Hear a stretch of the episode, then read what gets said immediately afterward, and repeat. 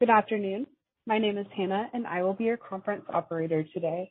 At this time, I would like to welcome everyone to the Zillow Group Third Quarter 2022 conference call. All lines have been placed on mute to prevent any background noise. After the speaker's remarks, there will be a question and answer session. If you would like to ask a question during this time, simply press star followed by the number 1 on your telephone keypad. If you would like to withdraw your question, please press star followed by 2. Please note, this event is being recorded.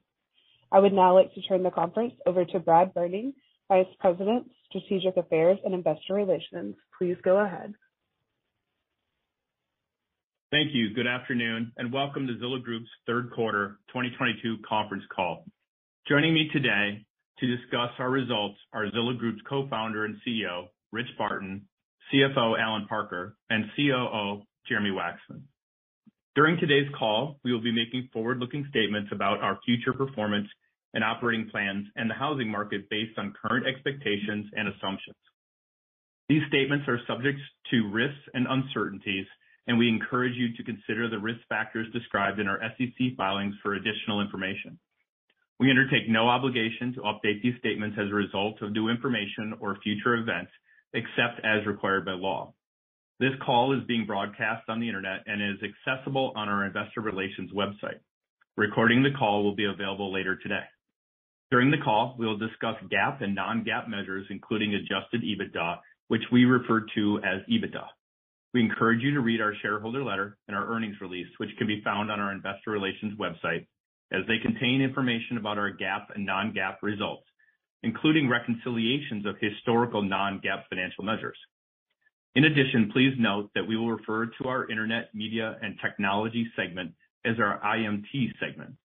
Beginning in Q3, the financial results of Zillow Offers have been presented as discontinued operations and are therefore excluded from the discussion of the results of our continuing operations. We will now open the call with remarks followed by live Q&A. With that, I will now turn the call over to Rich. Thank you, Brad, and good afternoon, everyone. Thank you for joining us today. A brief programming note before we get going. Alan and I will talk through results from the quarter like we normally do.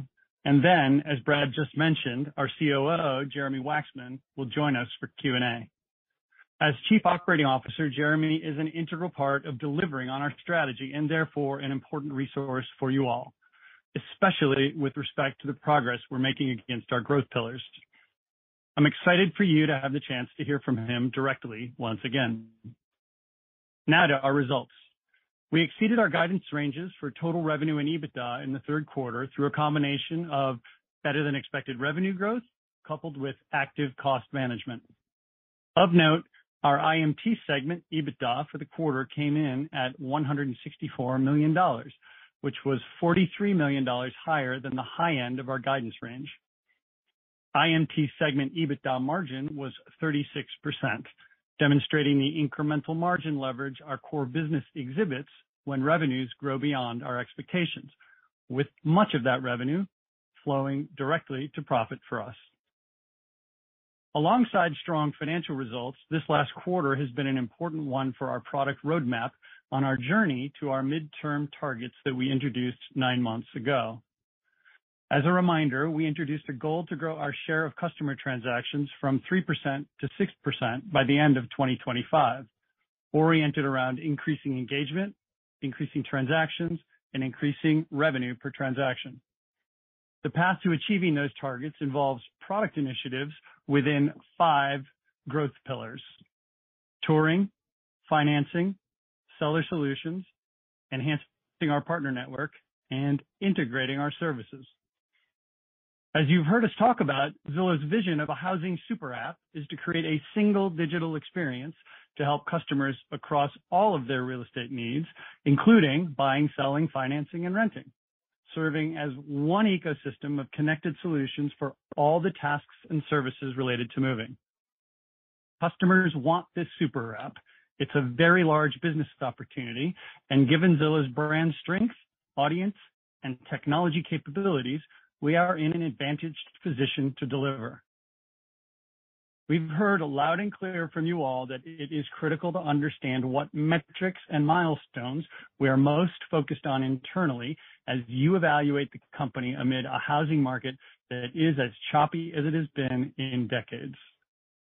I'll spend some time going through what we are seeing in our early data, what I'm expecting our team to deliver through the rest of this year and into next year, and why I am confident that our strategy is the right one to grow share as we keep a careful eye on the housing macro. The first growth pillar on our product roadmap is touring. Touring is important because we, along with our customers and Premier Agent partners, know that the tour is the point of sale moment for the customer in the buying journey. We acquired Showing Time, the leader in centralized software and phone-based real estate tour reservation services, just over a year ago to make the touring process more seamless compared to what it is today. As many agents will tell you, arranging tours can devolve into a painful game of phone tag, coordinating multiple different schedules, juggling availability for the seller, the listing agent, the buyer, and the buyer's agent, just to step foot in the house. Our integration roadmap started with going out to all Showing Time users across agents, brokers, and MLSs, and enabling them to enter availability into Showing Time so that we have real-time availability of sellers and or listing agents running through our software. Our bet was that this was a no-brainer feature that would reduce a good chunk of the administrative scheduling phone tag, and so far we've been correct with this application of software. Already, across more than 300 markets, nearly 90% of Showing Time industry users have enabled this feature for themselves and their sellers. From there, we told you our next step was to expose this availability on Zillow to reduce the friction that currently exists for our mover customers in touring homes through Zillow, so that booking a home tour for a home shopper is as seamless as booking a restaurant reservation online. I'm pleased to announce that in September, we launched what we call real-time touring capability in Atlanta. It is early days, but the feedback from both customers and Premier Agent partners alike is encouragingly positive, with early data showing increased intent to transact and increased conversion rates. We feel confident in the results we are seeing in Atlanta, and we are planning to expand to additional markets throughout 2023. I'll share with you one example of the excitement we are hearing from our Premier Agent partners in the program. Ross Hester and Barbara Meek of the Hester Group in Atlanta said, "This was the most seamless pilot Zillow has launched from a tech user interface perspective that we have ever been involved with, and we have been waiting for a long time for leads of this quality to come in." Rollout of real-time touring will be a market-by-market operation, educating our partners on using the system and ensuring that our shared mover customers have a great experience is important, so it will take some time. But given the signal we have seen out of Atlanta, we will press forward with intensity. Adoption of this product enables a better experience, which we believe will drive more transactions. Given the size of our brand, audience, and engagement throughout the industry, we are well positioned to deliver this feature at scale in a way that will benefit the entire industry, because ultimately helping the whole industry be more efficient and removing friction for agents and customers is a win for all. The key to having real-time touring drive share gains here will be facilitating more successful tours. Our current non-real-time tour-enabled, quote, successful tour rate on Zillow is roughly 30%. This means that 30% of buyers on Zillow get to see the house at the time they requested, and 70% do not. If we are able to increase that successful tour rate, we will see share gains emerge because our data shows that successful tours convert to transactions at approximately 3 times the rate of other actions on Zillow today. The next growth pillar update for this quarter is on enhancing our partner network. For those of you that have followed us for a long time, you know that we have consistently innovated on our partner network and pricing models to create the best experience for our customers, for our Premier Agent partners, and for Zillow. The most recent evolution of our partner network is in flight in one of our key test markets, Raleigh, North Carolina. We did a few things here earlier this year. First, we significantly consolidated the number of partners we work with to enable scalable testing. to send more customers to our top-performing partners and to offer our shared customers an improved mortgage product experience. Second, we have a partner that has created a team solely built to serve Zillow customers in order to provide a much more integrated customer experience.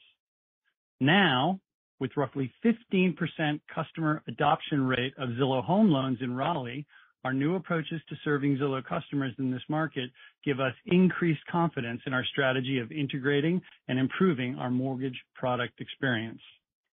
That 15% ZHL adoption rate metric in Raleigh leads us nicely to our next update on the growth pillar product roadmap, which is financing. We've said it many times before, but it's worth reiterating that we believe financing is core to a buyer's experience, all the way from first dreaming about a home and what one can afford through to the close of the contract. We see integration of financing as critical to the end-to-end customer experience we envision. Our previous swings at creating a mortgage business were focused on providing financing for our iBuying customers and using ZHL for refi, neither of which turned out to be durable sources of loan volume. This year, we've turned our focus towards building the foundation for a substantial direct-to-consumer purchase mortgage operation. In addition to improvement of the customer experience when a mortgage is integrated, we see a real business opportunity in a large and fragmented market where we are well positioned to take share over time.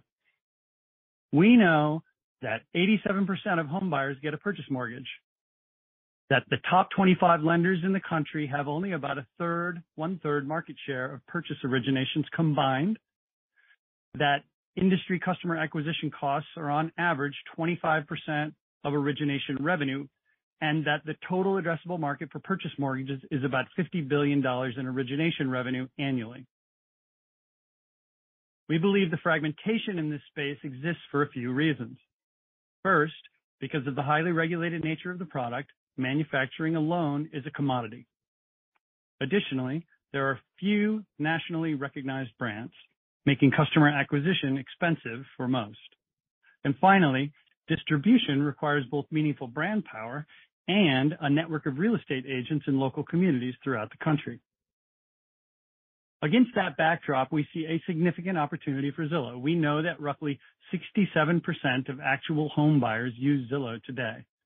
We also know that roughly 40% of all home buyers begin their journey with financing. Despite fairly limited investment on our apps and sites and in our marketing efforts, millions of prospective Zillow Home Loans customers raised their hand for financing help and were sent to third-party lenders for lead generation in the last 12 months, which provides us ample customer acquisition on small-dollar investments. And we have found that roughly 80% of those prospective mortgage customers do not have a real estate agent when they look to us for financing advice. Beyond the built-in brand and distribution we have from being Zillow, we also have a fantastic national network of premier agent partners that provides us with a potential distribution channel for Zillow Home Loans as we deliver on behalf of our shared customers. Of course, we know this big opportunity is merely theoretical without solid execution. For us to capture share in this market, we are embarking on a few critical work streams. First, we need to overhaul and transition our current mortgage funnels away from third-party lead generation towards being powered by Zillow Home Loans. Today, we have multiple entry points for customers who need financing on our apps and sites, and those customers are then sent to a wide variety of lenders in our mortgage marketplace. Those lenders then work with their real estate agent relationships to serve our customers. Our product roadmap starts with simplifying the entry points in our funnel and being much more explicit that Zillow provides financing through Zillow Home Loans. From there, we have four key areas that we have to execute on from now through 2023 to start to capture share. First, we have to make sure more of our customers are aware we offer home loans through Zillow Home Loans. The term Zillow is more often Googled than the term real estate, so our overall brand awareness is quite high. But once again, the majority of people on our apps and sites don't know that they can get a mortgage through Zillow Home Loans.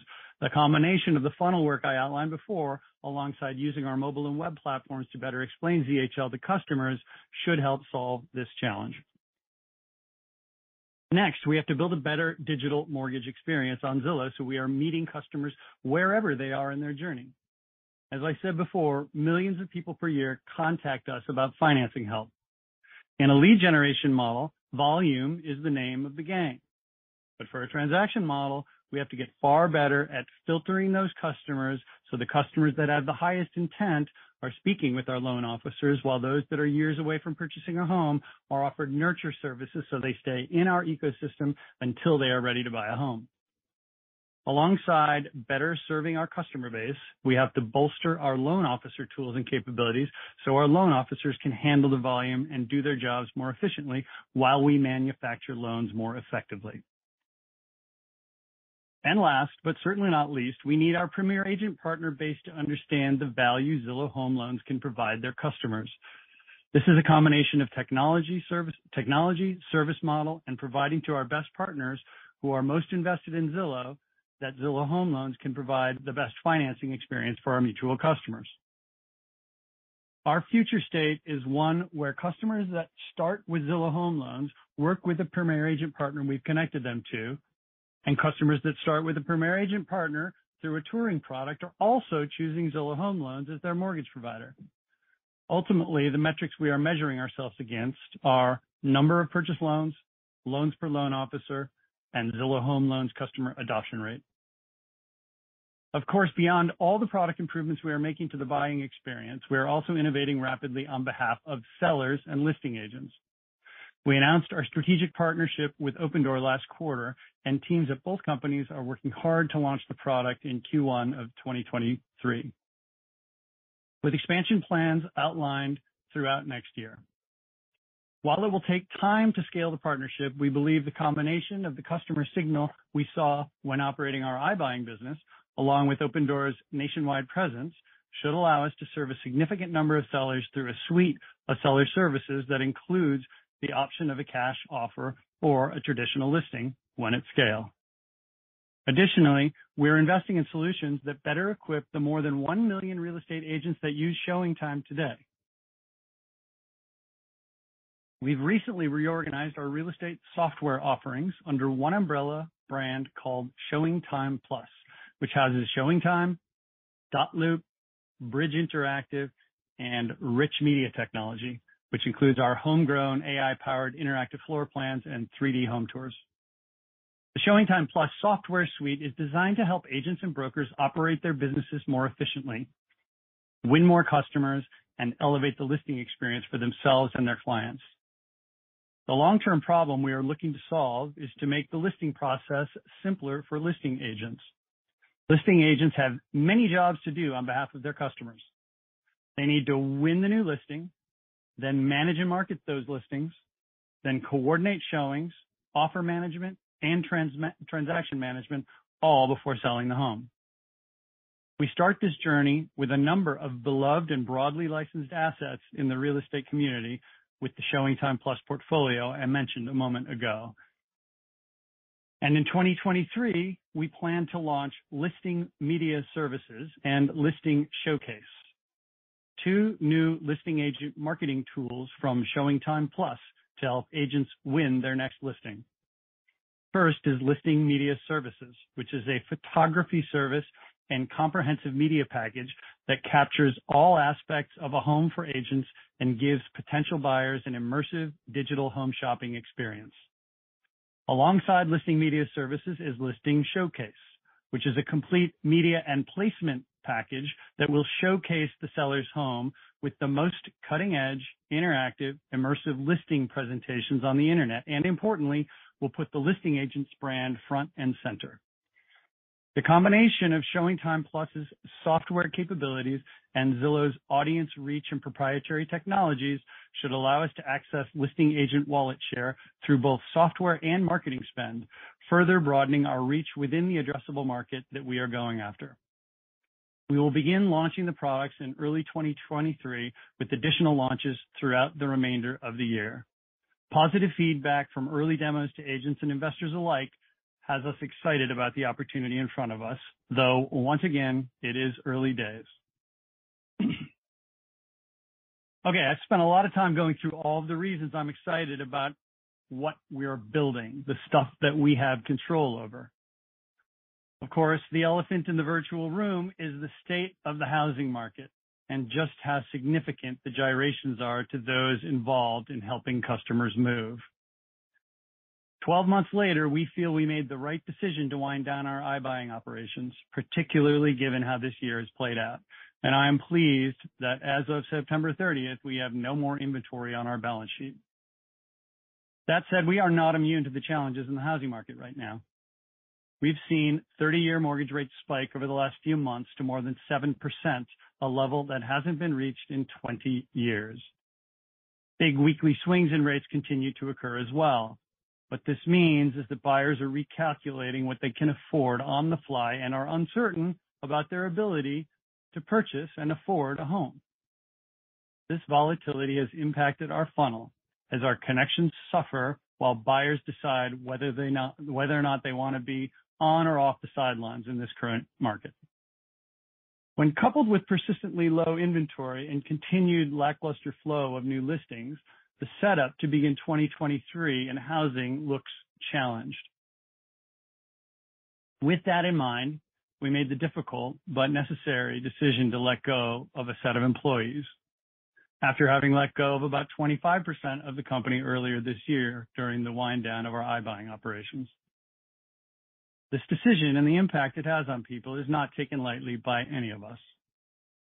That said, we have to be clear-eyed about the market we find ourselves in, so we've taken cost actions to streamline our operations and to prioritize investments through a combination of this reduction in force, a decrease in committed marketing dollars, and further tightening of discretionary spend. While we are actively managing our cost structure, we are still investing against our product roadmap and growth pillars. We have made the decision not to cut into our product and technology investments, including continued hiring in these areas, because of the confidence we have in our go-forward product roadmap. While the housing market is challenged right now, if long-term average turnover rates persist, we would expect that 60 million homes will trade hands over the next 10 years. And that's the basis of the long-term opportunity in front of us. Additionally, we expect to continue to be active in our repurchase program, given our go-forward opportunity. We have the benefit of a well-capitalized business that produces operating cash flow, and we are going to use those benefits to our and your advantage. Having led Expedia through 9/11, Zillow through the financial crisis in 2008 and early COVID in 2020, we have experience staying relatively steady on the gas when others are slamming on the brakes. We are well aware of the dangers on the road, but our vehicle is charged up and handling well, and we see opportunity on the road ahead. We appreciate your partnership through these volatile times and look forward to connecting with many of you in the days and weeks ahead. And with that, I'll turn it over to Alan. Alan?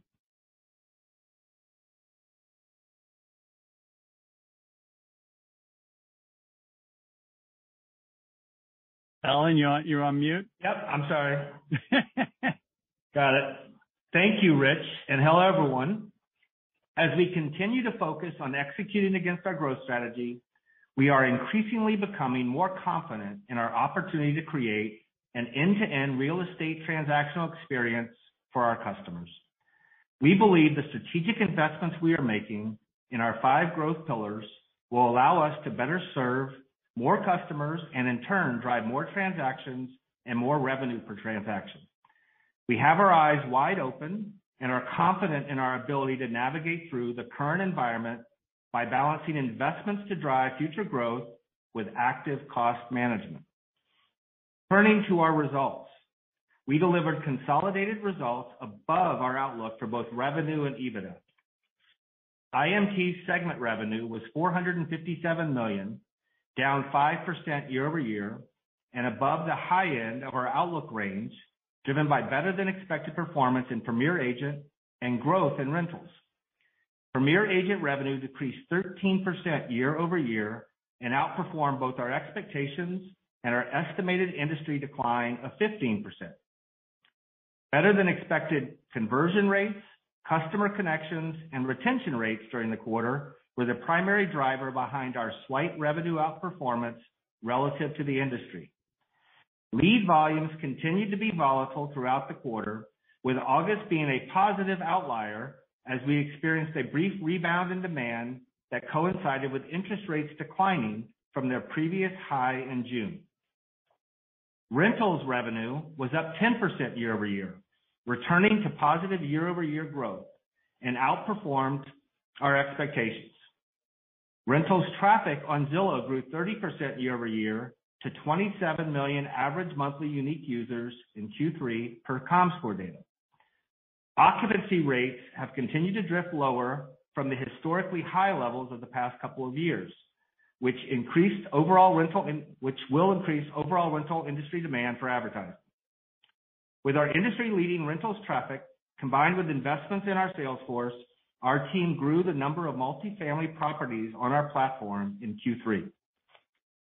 IMT segment EBITDA was $164 million for Q3, or 36% of revenue, exceeding the high end of our outlook range for IMT segment EBITDA of $121 million and 28% of revenue. The outperformance was driven by a combination of better-than-expected revenue, which has an outsized impact on our high incremental margin business, the timing related to hiring that pushed some positions into Q4, and active cost management to drive operating efficiencies, including lower than anticipated advertising and marketing costs.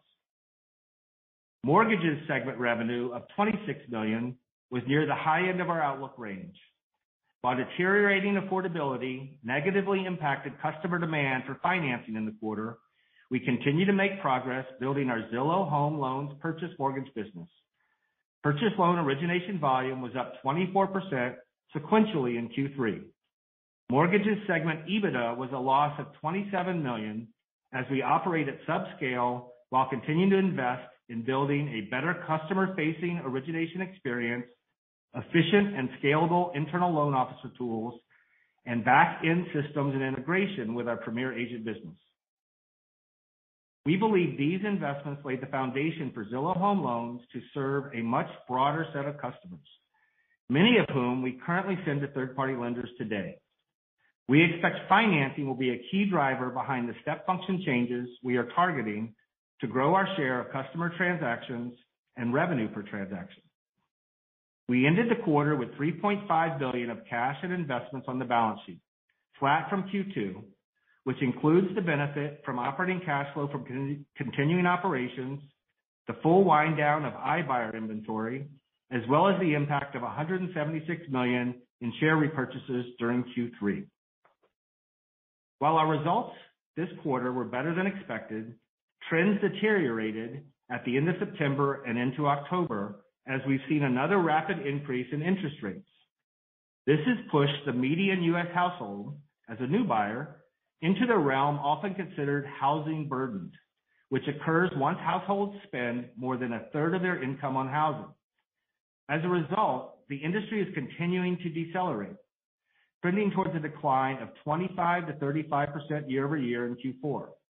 As we pointed out last quarter, we suggest that investors pay close attention to the directional trends in the MBA Mortgage Purchase Application Index and the average purchase loan amount, which when multiplied, become a leading indicator for total transaction dollar volume growth. In recent weeks, this has trended to down more than 40% year over year. These macro factors continue to weigh on our Premier Agent business, which has seen a similar change in trend for lead volume as we start Q4. While we expect the macro environment to remain under pressure for the foreseeable future, our cash position, cash generating business, and now less capital-intensive operations give us the flexibility to continue to invest against our growth strategy as we look to navigate through the current macro environment. We continue to believe we are making the right investments to drive share growth across the business cycle. We remain in control of our cost levers and the pace of our investments. Last week, we took cost actions to streamline our operations and prioritize investments. We have also identified other discretionary and non-people cost actions we expect to take over the next year to help offset planned investments. Looking ahead, We continue to be focused on cash flow generation rather than a defined margin rate for a specific quarter. Before I turn to our outlook for Q4, I would like to note that the wind down of our iBuying business was complete as of September 30th, 2022, and the financial results are now being reported as discontinued operations. In our IMT segment, we expect a 19% year-over-year revenue decline in Q4 at the midpoint of our outlook range. Within the IMT segment, we expect Premier Agent revenue to be between $250 to $270 million, down 27% year-over-year at the midpoint of the outlook range, relatively in line with our expectations for industry performance in Q4. In rentals, we are seeing more multifamily properties on our platform, and we continue to see signs that low rental vacancies are subsiding, which we expect to drive increased demand for rentals advertising. We expect Q4 IMT segment EBITDA margin to be 24% at the midpoint of our outlook. Q3 IMT segment operating costs came in lower than previously expected, and given this, we now expect Q4 IMT segment operating costs to be flat to slightly up from Q3 and below our prior expectations we discussed on the Q2 call.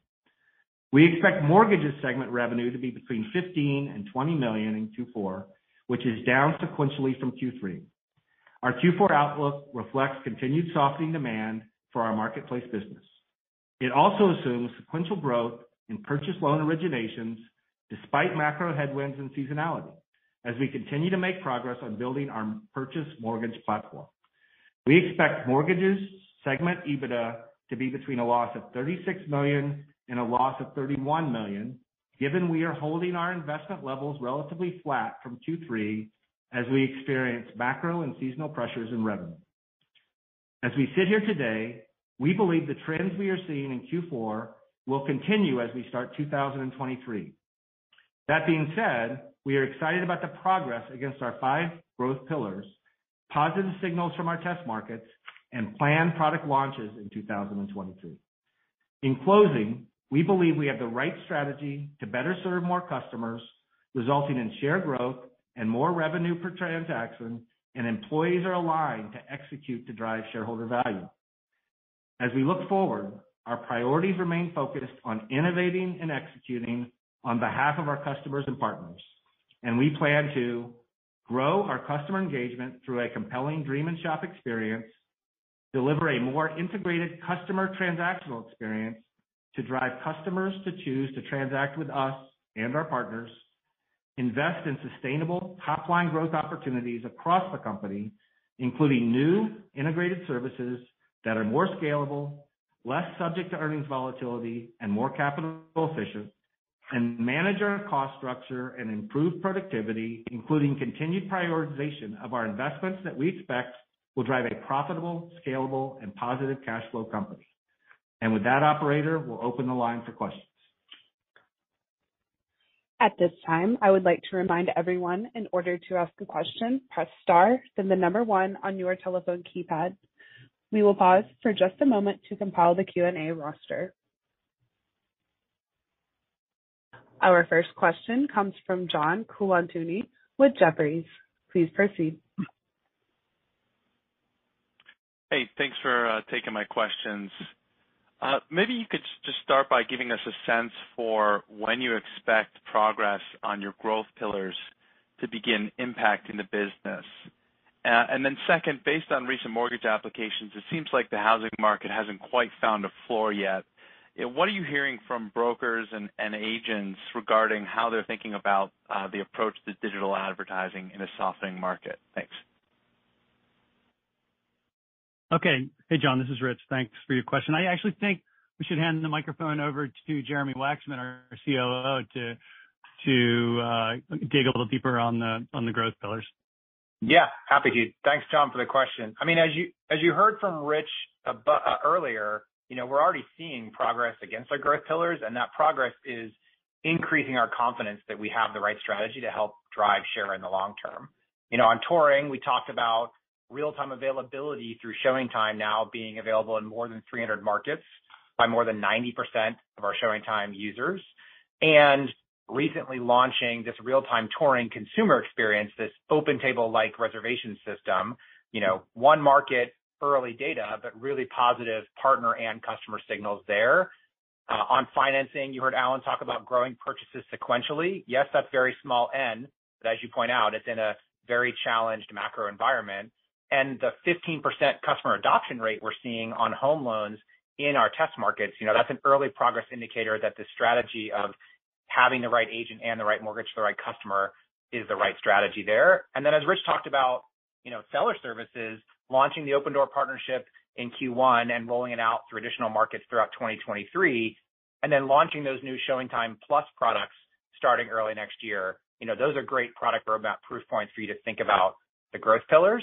We're going to continue rolling out those innovations and market by market as we begin to launch those service and new ways of working with our partners. And the early customer and partner reactions, keep giving us confidence. So you'll see more come from us throughout 2023. And as those gain traction, that's then what you'll see drive the outputs and drive the revenue and the path towards that 6% share we talk about. And as to the second bit, John, maybe Alan, just as a reminder, what he asked was, how are we viewing agent and broker advertising, given the forecasted decline, that we're seeing? I mean, you addressed a little bit of in your script. Hey, John, thanks for the question. This is Alan. I'll take it. So I guess I think the question was, what are we hearing? And what we're hearing and seeing is, obviously there's a lot of uncertainty and volatility out there, but we're seeing our best performing agents kind of move to a flight to quality. And so, we continue to see our demand, customer demand, slightly stronger than industry. And we're seeing our lead to transaction rates from that demand improve, and they're slightly higher than our expectations. And so, as Premier agents, look to obtain quality leads in a challenging market, what we're seeing is that our best performing agents are relying on our platform, and we continue to, take actions to ensure we're working to align with their needs as well as our customers. And so we're seeing retention that is pretty strong around our best partners. Great. Thanks for the details. Next question. Yeah. Thank you. The next question is from Mike Alton with Goldman Sachs. Please proceed. Hey, good afternoon. Thank you for the question. I have two. The first is just on the macro environment. It was really helpful to hear your views, Rich, on the industry housing backdrop. I was just wondering if you could expand on those views a little bit more and tie them back to the impact to Zillow's businesses. And then I'll follow up with the second one. Thanks. Okay. Thanks, Michael. Thanks. It is super challenging to predict right now. From a broader, it's hard enough in the broader macro sense to predict what's going on, as evidenced by just, take a look at the market today. But in housing, it's even stormier and more difficult.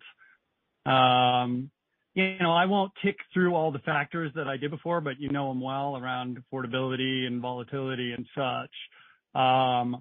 But what we want to communicate to you guys is make sure you understand that we, as Alan likes to say, we have our hands on the wheel. I like to say we know where the accelerator and where the brake is, and you've seen us make tough decisions around cost control. Unfortunately, we last week did a meaningful reduction in force, and Alan talked about some other cost controls we implemented. You all saw us at the end of last year and early this year do a major reduction in force around the exiting the iBuying business that we obviously now feel really good about. It took us a while to land the plane, but we did it really gracefully. I'm glad that we're now at kind of zero homes on the balance sheet. Alan just talked about the immediate macro, but zooming out for a sec, we are privileged because we have a good balance sheet with a lot of cash, and we produce cash.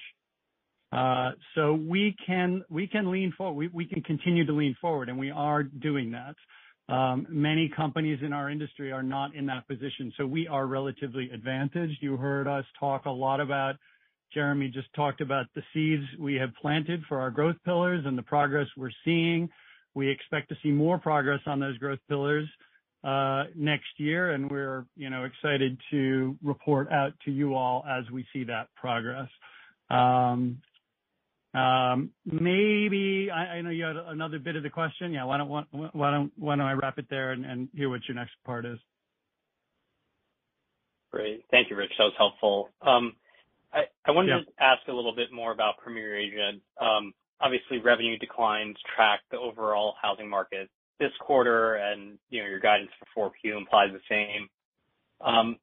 Should we continue with that framework throughout 2023? Premier Agent revenue declines along with the broader market, or at what point does Premier Agent revenue outperform? Presumably driven by the roadmap traction and share gains. Thank you. Yeah, maybe I'll kick that. That's kind of an expansion on your last one, Alan. Yeah, and I'll try not to be redundant. It talks a little bit about it, but listen, as we look at navigating the current macro environment, for Q3, we had previously guided for results to be in line to slightly worse than the industry-leading indicators we saw, and we came out slightly better. As we look to our Q4 guide, we expect to perform a little bit better than the leading indicator data that we see going into Q4. We're confident we can outgrow the industry over the long term based on our product improvements and our expectation to increase transaction rates and revenue per transaction. But in the short term, there's just a lot of volatility and uncertainty surrounding affordability and housing availability. And so it's really hard to put 2 points into a trend for any individual quarter. So with that said, as we come out of Q3 and we look to Q4, if you want to try to glean something, we have seen our customer demand perform slightly better than the industry. And we expect our continued investment in the customer journey and experience is going to maintain this performance. Our traffic is strong. Visits and unique users in Q3 both were up 4% year over year despite macro headwinds. We view that as a fantastic asset that we have, and we've built it up over time. But people's interest in dreaming and moving persists, and we have that relationship with people while they dream. Our customer lead to transaction rate also has performed better than expected. Touring is one of the growth drivers that we believe is going to improve that in the long term. We also suspect that more serious buyers in this tough environment are clicking the box to connect. And then, as I mentioned, and so I don't want to be redundant, but our Premier Agents are valuing our platform. There's a flight to quality in advertising, broadly across all industries, and we're seeing that too. And we'll continue to work with our partners. And as I mentioned, what we're seeing is our best partners valuing our platform for the quality of leads that we're providing, even though the quantity of leads in this macro is declining and going down. Hopefully that helps. Thank you, Alan. Thanks again, Rich. Thank you. Thank you, Mr. Next one. The next question is from Brad Erickson with RBC. Please proceed.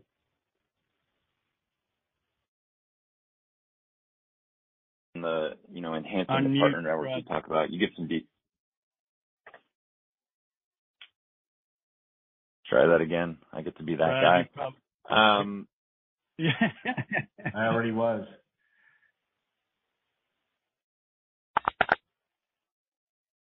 Maybe we'll circle back to Brad and take the next one first. Of course. Can you still not hear me? Question. Yes. You're coming in and out, Brad. Let's take another one and we'll come back to you. Hopefully you can get a connection worked out. The next question is from Ryan McKeveney with Zelman. Please proceed. Hey, thank you very much. One on the mortgage business. So you mentioned financing is core to the buyer's experience, and I think you called it a must in terms of the integrated end-to-end experience. At the same time, there's obviously some level of skepticism across the mortgage industry, you know, looking at the public mortgage companies or just generally on the ability to transition that to meaningful profitability. So I guess when we include the 4Q guide, it looks like, you know, something like a $90 million adjusted EBITDA loss this year. So just hoping, Rich or Alan, maybe you can share some thoughts on how, I guess, your comfort level with the trajectory of the financials within that segment, or just more generally your comfort level continuing to invest within mortgage, kind of going after that bigger opportunity, you know, to ideally reach longer-term returns. Hey Ryan, this is Rich. You have heard me, you know, make a pretty detailed case in the script for why I think this is, you know, such an important and large opportunity. But maybe I'll throw it over to Jeremy to talk a little bit more about that, and just remind Jeremy that maybe having one of the emphases be on how we view ourselves as having a meaningful cost advantage in this business. Yeah, happy to. Yeah, I mean, I'll echo a little bit about what you said in our prepared remarks. You know, this is a business that can and should benefit from digitization and centralization, and it's one we want to build and own because it's such an interesting TAM. As Rich said earlier, it's what the customer wants, and we think for us it can be a great business because of our CAC and distribution advantage. And so I'll just tick through each of those, right? Rich talked about the sort of 60 million transactions over 10 years. That would mean 50 million purchase mortgages. And at $9,000 in revenue a mortgage, that's a $50 billion annual TAM opportunity that is currently sitting in a highly fragmented, local, geographically distributed business that has a lot of characteristics to be centralized, because ultimately it's manufacturing, as Rich said, a commodity. And therefore, a lot of the money spent to make that business go as standalone business is in CAC. And as Rich pointed out, there are millions of customers on Zillow asking for financing help and getting connected to a lender today. So we like the business profile.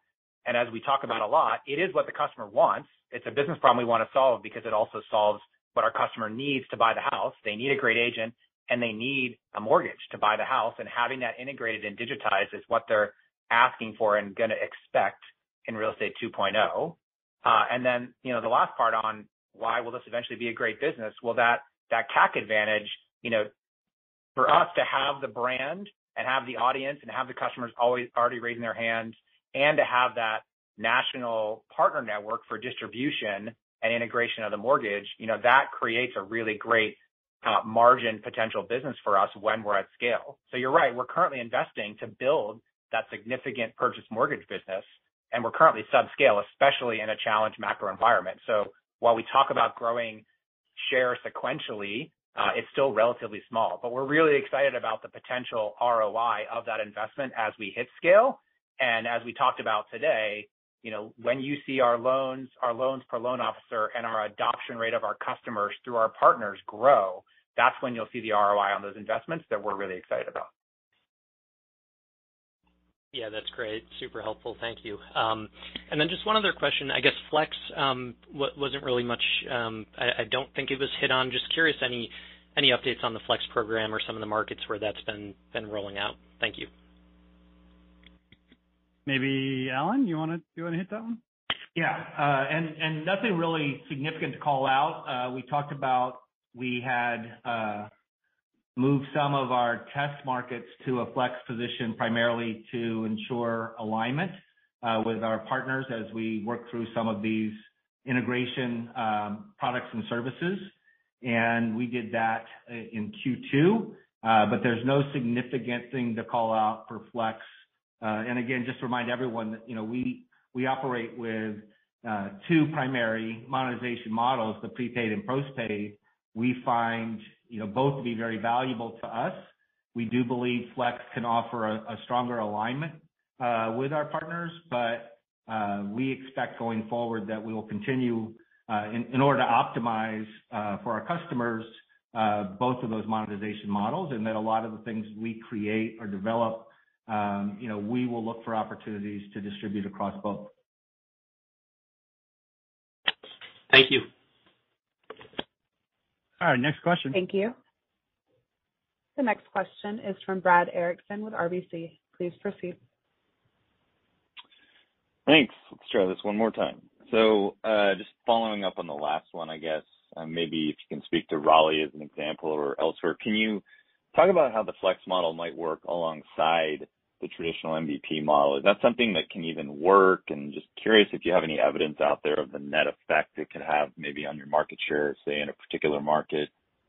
And then second, I guess for Alan, you know, is there a level where you sort of draw a line in the sand around margins, you know, where you try and hold firm relative to the, I guess, 24% you just guided to? Just curious if you manage the business to some specific level in the event that the macro worsens, I guess, and just maybe with like any guardrails as to how to think about that in terms of either margin or cash generation or both.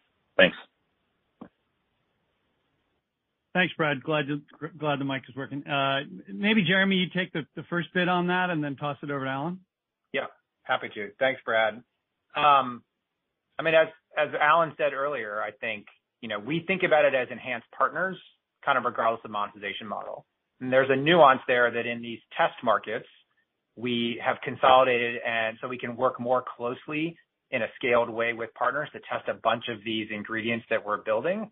And so those are all on the post-pay model, right, where the economics are directly aligned as we test those things. But ultimately, our aim is to have these growth pillars be able to be scaled across our enhanced partner network that we'll end up with. And so that's why you always hear us talk about it's not really about monetization model. It's about trying to get to the right set of enhanced partners and ultimately getting these growth pillars in touring and working with our new touring customers in new ways. Financing and working with Zillow Home Loans as our loan operators, and eventually seller services through both our, you know, OpenDoor partnership and our Showing Time Plus software. You know, having that enhanced partner network, wanting to and helping it drive their businesses alongside drives ours. That's our goal, and monetization model is just kind of a tool in there.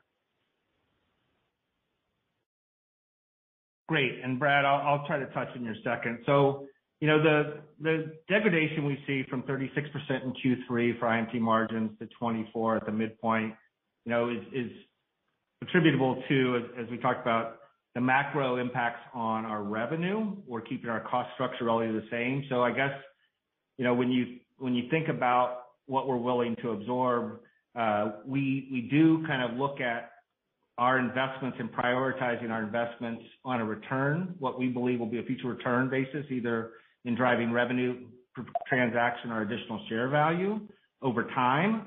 And that's kind of the starting point for what investment levels we feel are prudent to drive this opportunity given the TAM. You know, we're not managing to a near-term margin rate, especially not over a quarter or two, but we are very cognizant of it. And as we called out before, we also are very cognizant of, you know, our business model producing cash flow. So we do continually look at both the macro, long-term, and investment levels and ROIs as we pull those levers, and we're actively managing costs, and in some cases to prioritize or to reinvest in the investments that we feel like are going to drive our opportunity for share growth.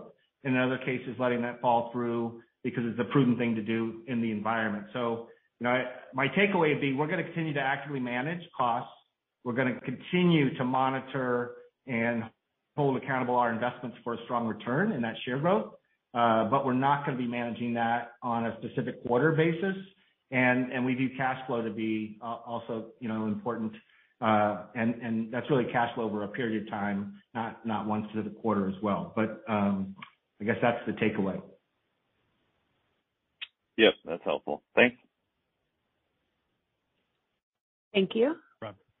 Our next question is from Justin Patterson with KeyCorp. Please proceed.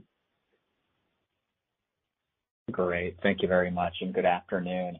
You know, thinking about just kind of the moving parts here, there's a lot of encouraging micro-level trends at the product level that you've been investing into. At the same time, affordability is quite the challenge, to say the least. When you kind of step back and think of other periods where interest rates have spiked to some degree, how have agents really responded to that? Is this something that could be, you know, call it a blessing in disguise, that as we come out of this, agents become more reliant on Zillow for future leads? Thank you. Brad, you correct me if I'm wrong. Thanks for the question, Justin. But, you know, we haven't seen this kind of market in a couple decades. This kind of a spike. You know more about the history of the rates in this business than I do. Yeah, I mean, from a rates perspective, you're gonna have to go back to 82, 84, right? To see this kind of incremental increase in rates. For us to say from experience. But there have been prior periods like 2018 or so, where granted much smaller levels, but you did see some shocks come into business to a degree. So just juxtaposing against that, it took ages. Sure. So the affordability has moved against the home buyer dramatically and suddenly, and in a jagged, volatile way, which does. We as humans tend to freeze in that situation. And so we're seeing a lot of wait and see. And we think, therefore, this is going to take some time to rationalize and adjust and renormalize. There is a big demographic pressure, kind of human and demographic pressure coming from the demand side to get it unstuck at some point, however. And we think that is,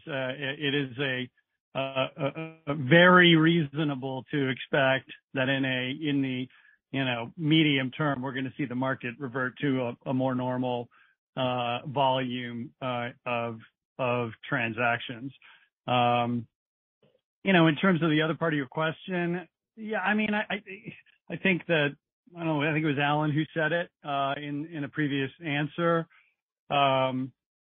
In times of turmoil, sometimes marketing partners become more important to marketers, to the folks doing the marketing, and we're maybe seeing some of that effect right now, as well as a concentration of effort against the bigger brands. And I think we're probably seeing some of that too.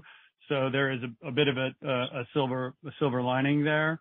But once again, while we see these things as near to midterm headwinds, we do, stepping back and looking down the road a bit, we think we're setting up really nicely to be investing smartly through this storm and come out on the other side in a position to really take transaction share. So, we're excited about that. I thank you for commending us on some of the more micro progress we're making that we're talking a lot about. We're feeling it happening. I wish we had even more results to show you guys, but hopefully over the next several quarters we will come back to you with more and more. Great, thank you. Brad, we're kind of heading the end of the hour. Yeah, go ahead, operator. This completes the allotted time for questions. I will now turn the call back over to Rich Barton for any closing remarks. Well, just thank you guys for taking time and giving your attention to us this afternoon. I know it's kind of a crazy time for all of us. We look forward to chatting with you real soon. Take care. This concludes today's conference call. You may now disconnect.